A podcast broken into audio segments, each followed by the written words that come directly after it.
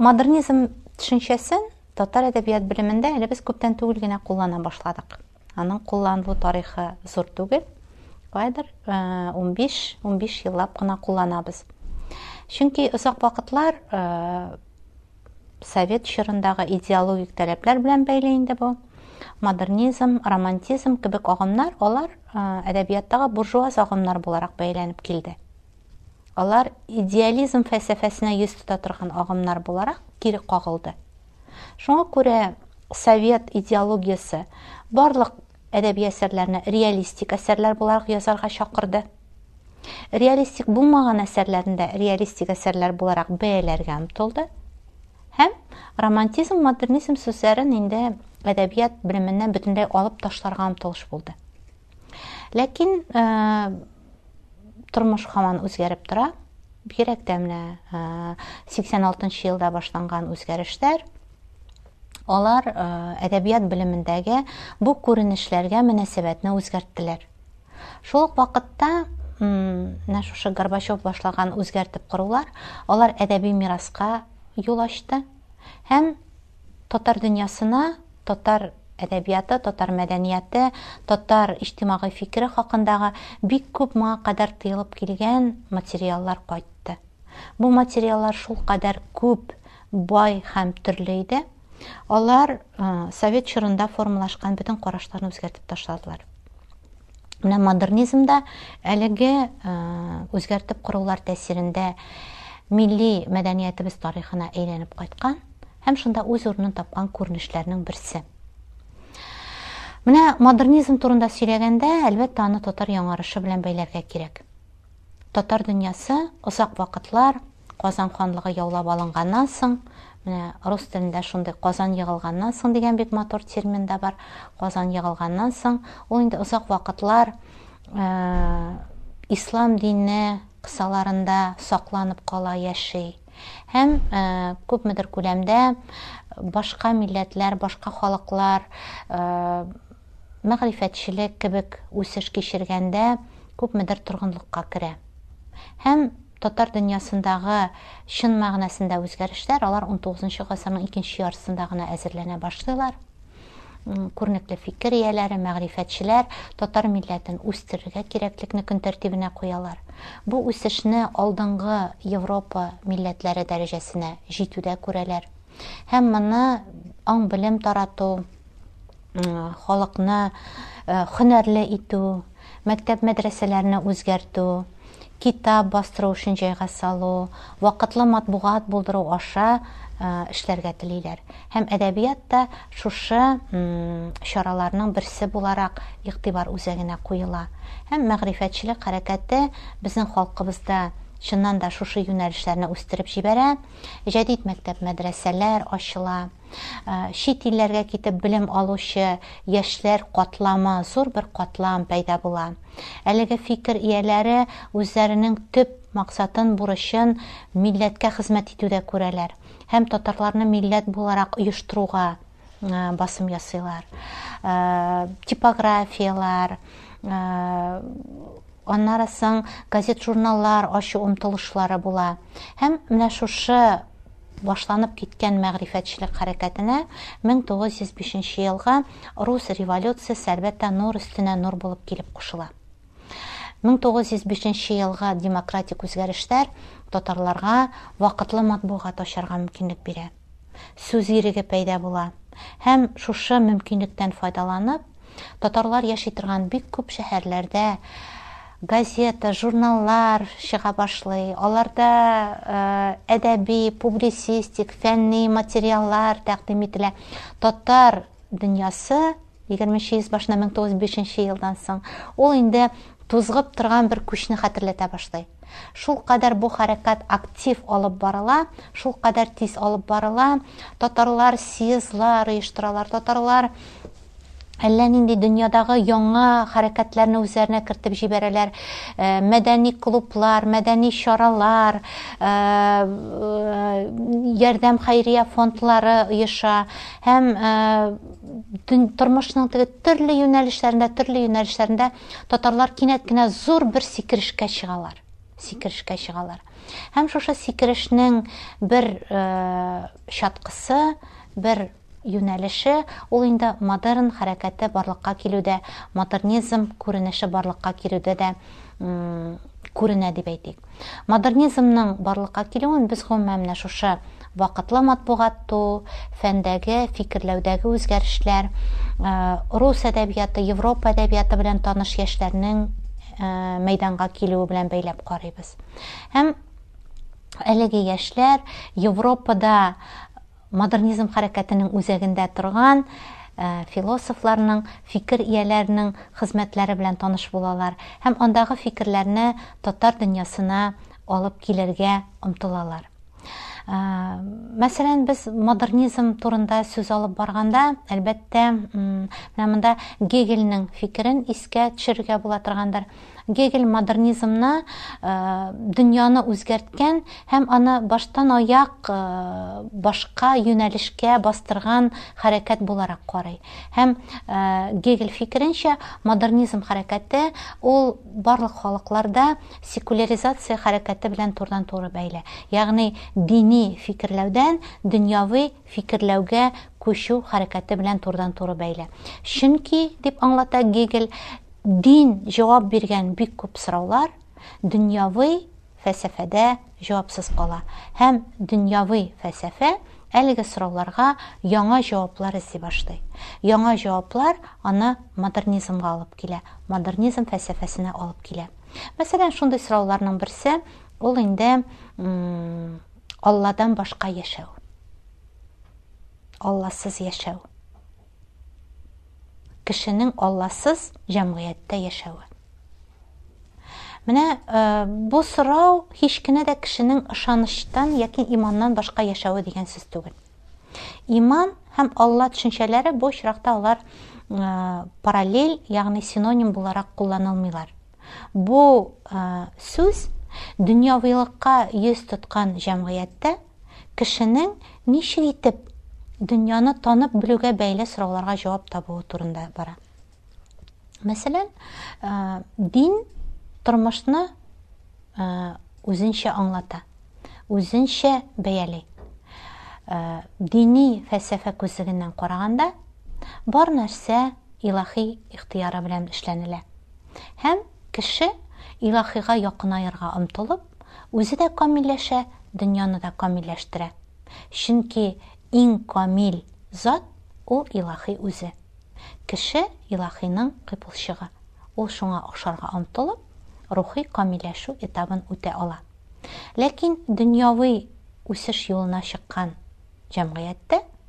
кинәт кенә менә шушы камилләшү юлына караган сораулар барлыкка килә әлеге сорауларга әлеге проблемаларга җавап бирә торган әдәбият жауап бирә торган сәнгать жауап бирә торган иҗат модерн сәнгате хасил була менә татарларда модернизм турында сүз алып барганда без әлбәттә сүзне бар, башлап китәргә тиеш булабыз шактый бәхәсле шул вакытта күренекле фигурадан дәртемәттән чөнки ничек кенә карасак та беренче модернистик әсәрләр шигырьләр 1904 ел әле дәртемәттән башка татар әдәбиятында бу юнәлештә экспериментлар ясаган бер кеше дә юк һәм дәртмәт үзенең дөньяны танып белү фәлсәфәсе белән менә шушы модернизм фәлсәфәсен хаосны хаос поэтикасын дип әйтик татар әдәбиятына алып килә һәм дәртмәнд шигырьләре беренче тапкыр татар укучысына дөньяның танып белү мөмкин түгеллеге хакында хәбәр итә ә дәртмәнд үзе чын мәгънәсендә мөселман кешесе аллага ышана торган кеше һәм без моңа бер генә дә каршы дәлил таба алмыйбыз бу чыннан да шулай ләкин мөселман кешесе мөселман шагыйре үзенең иҗатында дөньяви фәлсәфә күтәрә торган модернизм фәлсәфәсе күтәрә торган сораулар куя башлый дөньяның танып беленә алмаслыгын дөньяның хаос халәтендә булуын сөйли башлый мәсәлән дәртмәннең бер шигырен телгә алыйк гомерләрдер өелмәктә сагышлар урнашкандыр шиддәтле кышлар һавалартын кыйып очар хыма юк. Азан ишетелсә дә кыйбла нема юк. Бик гади генә дүрт юллык шигырь. Һәм дәртмәнднең гомумән иҗаты фонында кинәт кенә бу шигырь көтөлмәгән мәгънә эчтәлегенә ия була. Кеше чыннан да бу шигырьдә лирик герой хаос халәтендә. Юлсыз тормышның авырлыгы кыш салкын зәмхәрир шиддәтле кыш халәтендә азан ишетелә ләкин барар юк. Менә бу егерменче йөз кешесе егерменче йөз башы кешесе кичергән хаос халәтенең сурәтләнеше. Һәм әлеге иҗатында символик иҗатында дәрдемәнд чыннан да тормышның танып беленә алмаганлыгын тормышта кеше танып белү мөмкин булмаган ниндидер күренешләр өннәр ниндидер нидалар ниндидер сагышлар барлыгын бәян итә башлый һәм әлеге мәсьәләләр әкренләп кенә татар прозасына да үтеп керә. Проза инде ул бөтенләй башка тел белән сөйли. Һәм проза теле халыкка якынрак тел. ул модерн фәлсәфәсен бөтенләй башка планда куя башлый мәсәлән минем берничә мисал китерәсем килә әйтик модернизм юнәлешендә татар әдәбиятына иң зур тәэсир ясаган кешеләрнең берсе иң зур фигураларның берсе ул фатиха мирхан була шул ук вакытта фатиха мирхан татар әдәбиятында реализм юнәлешендә дә романтизм юнәлешендә дә иң зур тәҗрибәләр ясаган авторларның берсе. Ләкин фатиха мирханның татар кызы бер хәрәбәдә кебек текстлары алар инде турыдан туры модерн фәлсәфәсен сурәтләүче модерн юнәлешендә иҗат ителгән әсәрләр буларак бәяләнәләр. Мәсәлән бер хәрәбәдә ул тормышның вакытлы булуы кеше гомеренең бәхетнең матурлыкның юкка чыгуы хакында сөйли һәм әлеге фәлсәфәсе белән мөселман җәмгыятендә урнашкан дин фәлсәфәсенә каршы килә. Ул тормыштагы һәр нәрсәнең вакытлы булуын матурлык дәрәҗәсенә күтәрә. Аның закончалык булуын исбатлый. Я булмаса татар кызы татар кызы кешенең рухы рухи азатлыгы ниндидер бер кануннарга буйсындырылуны тормыштагы иң зур фаҗига буларак бәян итә ә кеше рухының билгеле бер кануннарга буйсындырылуы ул ислам диненең төп таләпләреннән берсе шулай бит. Һәм менә шушы моментлар шушы эзләнүләр шушы экспериментлар алар безнең әдәбиятыбызның татар әдәбиятының европа әдәбиятында барган эзләнүләрдән артта калмаганлыгы турында дәлил булып та киләләр һәм татар модерн, модерн әдәбияты модернистик әдәбияты дигәндә без әлбәттә иң беренче чиратта нәкъ менә чиста модерн юнәлешендә әсәрләр язган кешеләрне атый алабыз Гали Рахим, Әхнәф Таңғатаров, Мөхәммәд Хәнәфи Кайбышев, Фатих Амирхан, Шәриф Камал, Галимжан Ибрахимов. Менә бу исемнәр алар үзләре үк бу исемнәр арасында икенче пландагы авторлар булса да, мәсәлән, Мөхәммәд Хәнәфи Каймышев, Әхнәф Таңғатаров кебек, шул ук вакытта Галимжан Ибрахимов, Фатих Амирхан кебек зур шәхесләрнең 20 йөз башында бу юнәлештә экспериментлар ясауы, ә, тәҗрибәләр ясауы, алар инде татар әдәбиятының модернизм юлын эзләнүнең бер юлы итеп карауы хакында да сөйлиләр. Гомумән менә 20 йөз башы ул татар әдәбиятында шул кадәр матур һәм кызыклы чор. Бу вакытта айрым бер шәхесләр алар татар әдәбиятын үзгәртүнең юлын менә шушы модернизмда табалар һәм аны махсус татар әдәбиятына урнаштырырга кертергә дә омтылалар. Мәсәлән теоретик яктан бу мәсьәләгә күз ташлаган жамал вәлиди былай ди.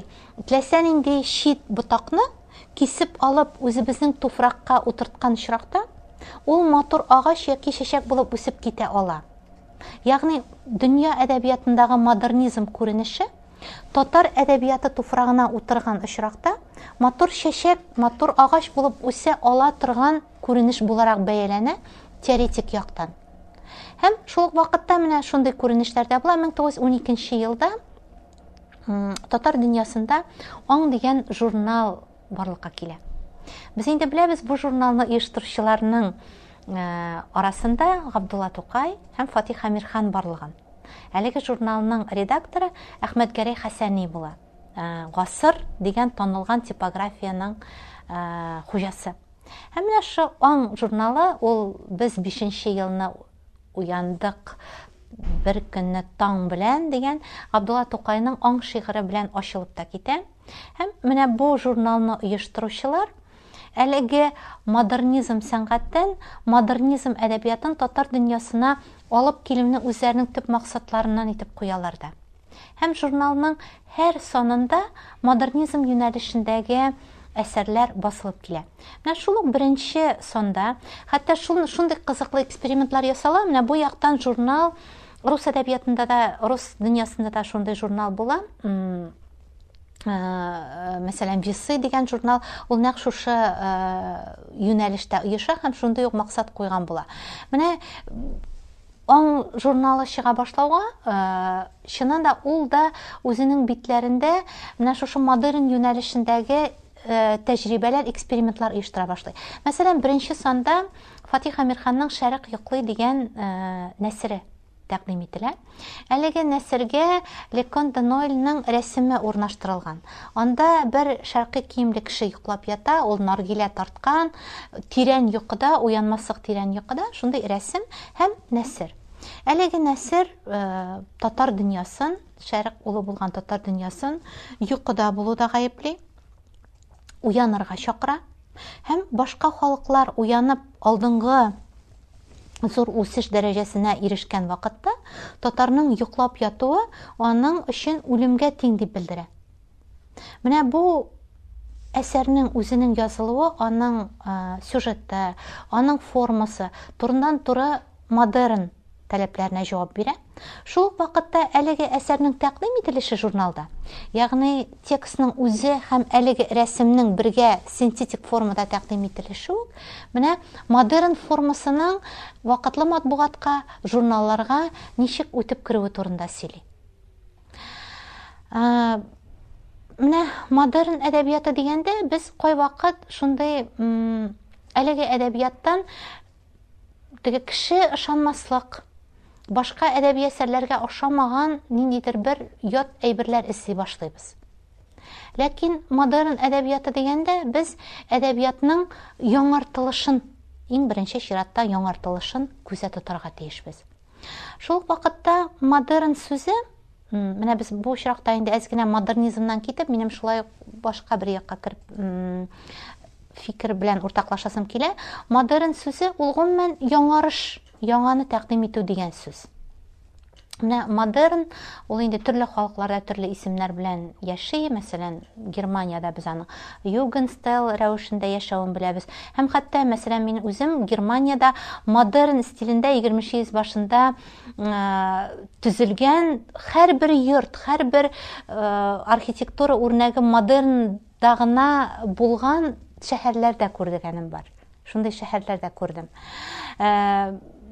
Менә без кайвакыт модерн бездә булмаган безнең җирлектә ул булырга мөмкин түгел дигән шундый фикерләрне дә ишетәбез мин дә үз фәнни гомеремдә аны бик күп ишеттем һәм аны ниндидер бер кеше ышанмаслык кеше күзенә күренмәслек шундый бер татарга хас булмаган бер күренеш буларак карыйбыз бу һич тә алай түгел модернның татар әдәбиятында билгеләнүе модерн модернизм юнәлешендәге әсәрләрнең язылуы ул егерменче йөз башында татар әдәбиятының европа рус әдәбияты дәрәҗәсендә үсеш кичерә торган әдәбият булуын дәлилләүче бер факт кына һәм ул чыннан да без татар әдәбиятында шундый әсәрләр бар икән һәм шундый әсәрләрнең барлыгын без күрәбез икән таныйбыз икән һәм дәлилли алабыз икән ул безнең әдәбиятыбызның үсеш кичерүче әдәбият бай әдәбият башка әдәбиятлардан калышмаган әдәбият булуы хакында гына сөйли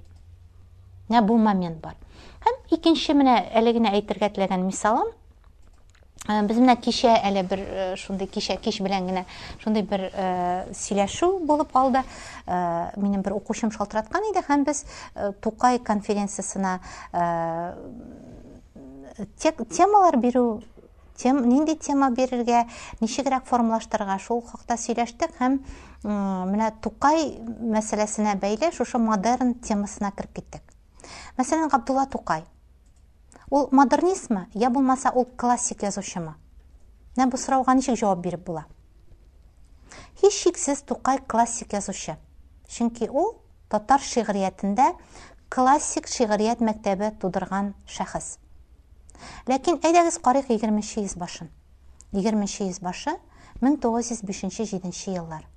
Габдулла тукай иҗаты татар әдәбиятында пәйда була. Бишенче җиденче еллар тукай иҗаты бөтенләй башка. Җиденче тугызынчы еллар мәсәлән ул инде тукайның бөтенләй башка төрле иҗаты турында сөйли. Әйдәгез чагыштырып карыйк. Бишенче җиденче еллар тукай иҗаты һәм җиденче тугызынчы еллар тукай иҗаты нинди аермалар күрәбез? Бишенче җиденче елларда гарузда язган тукай тулысы белән силлабикага күчте. Бишенче җиденче елда адаптацияләнмәгән тәрҗемәләнмәгән текстларны аңлап та булмаган тукай җиденче елдан саф татар телендә халык телендә бөтен кеше аңлый торган телдә әсәрләр яза башлады бишенче җиденче елда риторик эндәшләр белән ниндидер билгесез бер мәгърифәтчелек идеалына чакырган тукай җиденче тугызынчы елларда халыкның үз фикерләрен сөйли башлады һәм аның шигъриятендә бөтенләй башка мотивлар бөтенләй башка образлар пайда булды бу образлар арасында халык авыз иҗатыннан килә торган халыкның үз тормышыннан килә торган мотивлар һәм образлар беренче урында тора иде. Һәм бишенче җиденче елларда шәрқи жанрларга йөз тоткан тукай шул ук мәрсия мәдхия газәл касыйда һәм башкалар тулысы белән европа тибындагы жанрлар тибына күчте. Модернизмы тукай модернист модернист ул тулысы белән татар әдәбиятын үзгәртте ләкин ул татар әдәбиятын шулай итеп үзгәртте ул аңа яңа классик әдәбият юнәлеше барлыкка китерүгә ярдәм итте һәм үзенең иҗаты белән шушы эшне баштап бирде аның артыннан тукай мәктәбе пәйда булды димәк ул бер яктан классик язучы Моны беркем дә шик астына куя алмый. Ләкин шушы классик язучы, классик әдәбиятны тудыручы, ул шул кадәр шушы классик әдәбиятны яңа баштан төзеде. Ул аны Гегель әйткәнчә башыннан аягына әйләндереп куйды.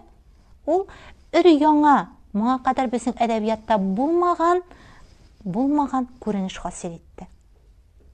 Менә шуңа күрә модернизм мәсьәләсе ул шактый катлаулы мәсьәлә һәм әдәбиятка кагылышлы халыкның теге фикерләү рәвешенә халыкның мәдәниятенә кагылышлы бу мәсьәләгә шактый җитди һәм шактый уйланып якын килергә кирәк ул ниндидер бер башка халыктан алган күренешне безнең җирлегебезгә күчереп кую гына түгел ул безнең тормышыбызны үзгәртү ул безнең фикерләү рәвешебезне үзгәртүдә һәм ул безнең әдәбиятка сәнгатькә карашыбызны үзгәртүдә.